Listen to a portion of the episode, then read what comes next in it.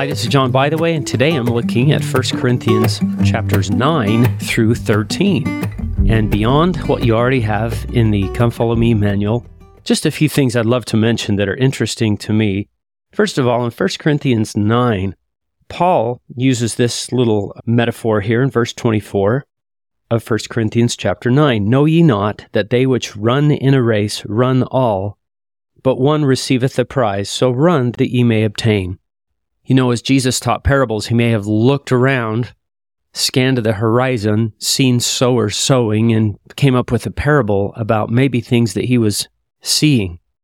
Well, in Corinth, there's an isthmus around the uh, the southern part of Greece called the Peloponnese, if I'm saying that right. In fact, they tried to build a canal over it, but didn't have the the technology, the manpower to do it back then. They finally completed it in the late 1800s. But they had on this isthmus the Isthmian Games, and they were second only to the Olympic Games in their popularity. And people would come and camp there and stop there. Perhaps one of the reasons Paul stayed with Priscilla and Aquila, Aquila, if that's how you say it, that we read about in the beginning of Acts chapter 18, is that they were tent makers. Paul was also a tent maker. And I wonder if being a tent maker was a really smart occupation to have when the Isthmian Games were in town and a lot of people came to, to watch the games. Remember also that it was a huge trading port. As ships would come to one side of the isthmus, the ships would be loaded onto wheels and onto a road called the Diolkos and would be wheeled across the isthmus, saving them a couple of hundred miles from going the long way around and some times of, the year in treacherous weather. So here's the Isthmian Games. There's tons of people there. They're spending money. If you think of it kind of as Las Vegas, they're spending money on other things. and Paul says, verse 24, Know ye not that they which run in a race run all, but one receiveth the prize? So run that ye may obtain. Every man that striveth for the mastery is temperate in all things. Now they do it, perhaps these Olympians or Isthmian Games participants, to obtain a corruptible crown, but we an incorruptible. I therefore so run, not as uncertainly, so fight I, not as one that beateth the air. See, I'm running for a different reason. I'm running the spiritual metaphor. I keep under my body and bring it into subjection, lest that by any means, when I have preached to others, I myself should be a castaway just a fun kind of thing that, oh, that's why Paul's talking about this, because he's at the site of the Isthmian Games. Okay, going on to, I want to go to chapter 11, not to bankruptcy, but First Corinthians chapter 11. Verse, a lot of uh, t- times we focus in chapter 11 on things that are being talked about for kind of dress and grooming standards uh, for women. Please remember that sometimes the culture creeps into the scriptures, and this could be just a cultural thing about long hair, short hair, covering your hair, things like that. We don't worry about such things today so much. But chapter 11, verse 11, is a powerful verse reminding us of Paul's Paul's feelings about eternal marriage. Verse 11, nevertheless, neither is the man without the woman, neither the woman without the man in the Lord. And this reminded me of a parable that President Boyd K. Packer gave in October of 1993 General Conference. The talk is called For Time and All Eternity. And he said, I close with a parable. Once a man received as his inheritance two keys. The first key, he was told, would open a vault, which he must protect at all cost. The second key was to a safe within the vault which contained a priceless treasure. He was to open this safe and freely use the precious things which were stored therein. He was warned that many would seek to rob him of his inheritance. He was promised that if he used the treasure worthily, it would be replenished and never be diminished, not in all eternity. He would be tested. If he used it to benefit others, his own blessings and joy would increase. The man went alone to the vault. His first key opened the door. He tried to unlock the treasure with the other key, but he could not, for there were two locks on the safe. His key alone would not open it. No matter how he tried, he could not open it. He was puzzled. He had been given the keys. He knew the treasure was rightfully his. He had obeyed the instructions, but he could not open the safe. In due time, there came a woman into the vault. She too held a key. It was noticeably different from the key he held. Her key fit the other lock. It humbled him to learn he could not obtain his rightful inheritance without her. They made a covenant that together they would open the treasure, and as instructed, he would watch over the vault and protect it. She would watch over the treasure. She was not concerned that, as guardian of the vault, he held two keys, for his full purpose was to see that she was safe as she watched over that which was most precious to them both. Together they opened the safe and partook of their inheritance. They rejoiced, for as promised, it replenished itself. With great joy they found they could pass the treasure on to their children. Each could receive a full measure undiminished to the last generation. Perhaps some of a few of their posterity would not find a companion who possessed the complementary key, or one worthy and willing to keep the covenants relating to the treasure. Nevertheless, if they kept the commandments, they would not be denied even the smallest blessing. Because some tempted them to misuse their treasure, they were careful to teach their children about keys and covenants. There came in due time among their posterity some few who were deceived or jealous or selfish because one was given two keys and another only one. Why, the selfish ones reasoned, cannot the treasure be mine alone, to use as I desire? Some tried to reshape the key they had been given to resemble the other key. Perhaps they thought it would then fit both locks, and so it was that the safe was closed to them. And so it was that the safe was closed to them. Their reshaped keys were useless and their inheritance was lost. Those who received the treasure with gratitude and obeyed the laws concerning it knew joy without bounds through time and eternity. I'll just leave you to think about that parable and what it means. Once again, that was October of 1993. I repeat the words of Paul. Nevertheless, neither is the man without the woman, neither the woman without the man in the Lord.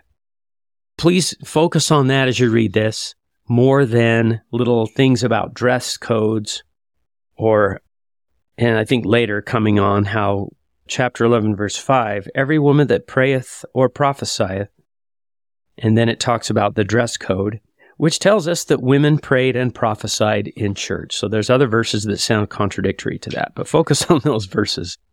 Now, the last thing and the most important thing here to me is 1 Corinthians 13. 1 Corinthians 12 speaks about a lot of different spiritual gifts. Also, section 46 and Moroni chapter 10 speak about spiritual gifts. But here in 1 Corinthians chapter 13, and remember, the dividing of the chapters is something that came later in history. But I love how this one starts. I mean, these are often repeated, powerful verses. 1 Corinthians 13 1. Though I speak with the tongues of men and angels and have not charity, I am become a sounding brass or a tinkling cymbal. So, first of all, the gift of tongues may be being referenced here. It's very outward and visible, and it may look very impressive. And you may think, wow, that person is really spiritual, really gifted because they can speak with the gift of tongues. And Paul says, though I speak with tongues of men and angels and have not charity, I become a sounding brass or a tinkling cymbal. And I'm going to come back to sounding brass and tinkling cymbal. There are no footnotes on that. I've heard some commentaries say I'm just nothing but noise, meaningless noise. But let's continue with this idea of uh, charity. Verse 2 Though I have the gift of prophecy and understand all mysteries and all knowledge, and though I have all faith so that I could remove mountains and have not charity, I am nothing. And though I bestow all my goods to feed the poor, though I give my body to be burned and have not charity, it profiteth me nothing. Incredible all knowledge, gift of prophecy, but any of those without charity, they don't mean anything. They're nothing. Now, the thing I wanted to spend my time on here, which is so interesting in a cultural sense, is that idea of sounding brass or tinkling cymbal. So here is a website that you can go to, and I'll just read it out. It's baslibrary.org. BAS means Biblical Archaeology Society. baslibrary.org forward slash, meaning the top part of the slash is moving from left to right, forward slash biblical hyphen archaeology hyphen review forward slash. So that's a magazine. This is an online archive of Biblical Archaeology Society magazine. So baslibrary.org slash biblical hyphen archaeology hyphen review slash forward slash eight forward slash one forward slash five.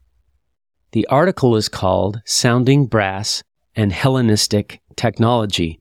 I first heard this idea when I was in a theater at Caesarea Maritime or Marit- Maritime, uh, Maritimi, some people, I can't remember what they call it. But it's right on the coast there of the Mediterranean, coast of Israel, in the Mediterranean Sea, the west coast of Israel. And we're in a big theater there. And I heard this idea discussed. I'm going to read to you from this Biblical Archaeology Society article. And I, I printed it out. I think I had to log in and sign sign up or something, but it wasn't. I think it was free. Anyway, if not, I'll send it to you. Okay, here it says, okay, one interpreter thinks the phrase refers to the clanging of armor or men girding themselves for battle. Still, other sources contend that chalkos, the, the uh, Hebrew for sounding brass, refers to the trumpet of Cybele, and the passage relates to the cults of Cybele and Dionysius, especially at Corinth. Without love, the passage from 1 Corinth seems to be saying, I am like a pagan cult. Now, there was somebody named Vitruvius who wrote a book called On Architecture. And the author of this article, William Harris, said, I believe that this article allows us to be even more specific. Vitruvius was a practicing Roman architect in the last part of the first century BC. And this is what they had in their theaters. I'm editing a little bit here. Vitruvius described certain brass sounding vases used in theaters at the time, including the theater in Corinth, to amplify the sound of the actors' and singers' voices. I think Paul refers to these brass sounding vases in 1 Corinthians when he spoke of chalkos echon, or what has been translated as sounding brass. Vitruvius described the problem of projecting voices in the theater and the consequent development of brass sounding vases. Vitruvius described the sounding vases in some detail. The vases, each having a tuned response, were arranged in niches at the back of the amphitheater. Thirteen were equally spaced, inverted, and placed on blocks to allow sufficient airspace beneath. The acoustic amplifiers of the Hellenistic theaters, and certainly the famous theater at Corinth, speak for the emptiness of the Hellenistic world, which had far more voice than inner meaning. So I click, I skipped around a little bit in here, but just remember that the actors on a stage without amplifiers, without speakers, without microphones would project as loud as they could, but these these brass vases that were, I think, partially filled with water would somehow pick up the sound and resonate it and echo it, according to this article. And maybe this is what Paul meant. You are like sounding brass. Remember also that the Hebrew for hypocrite, it means an actor, an actor on a stage.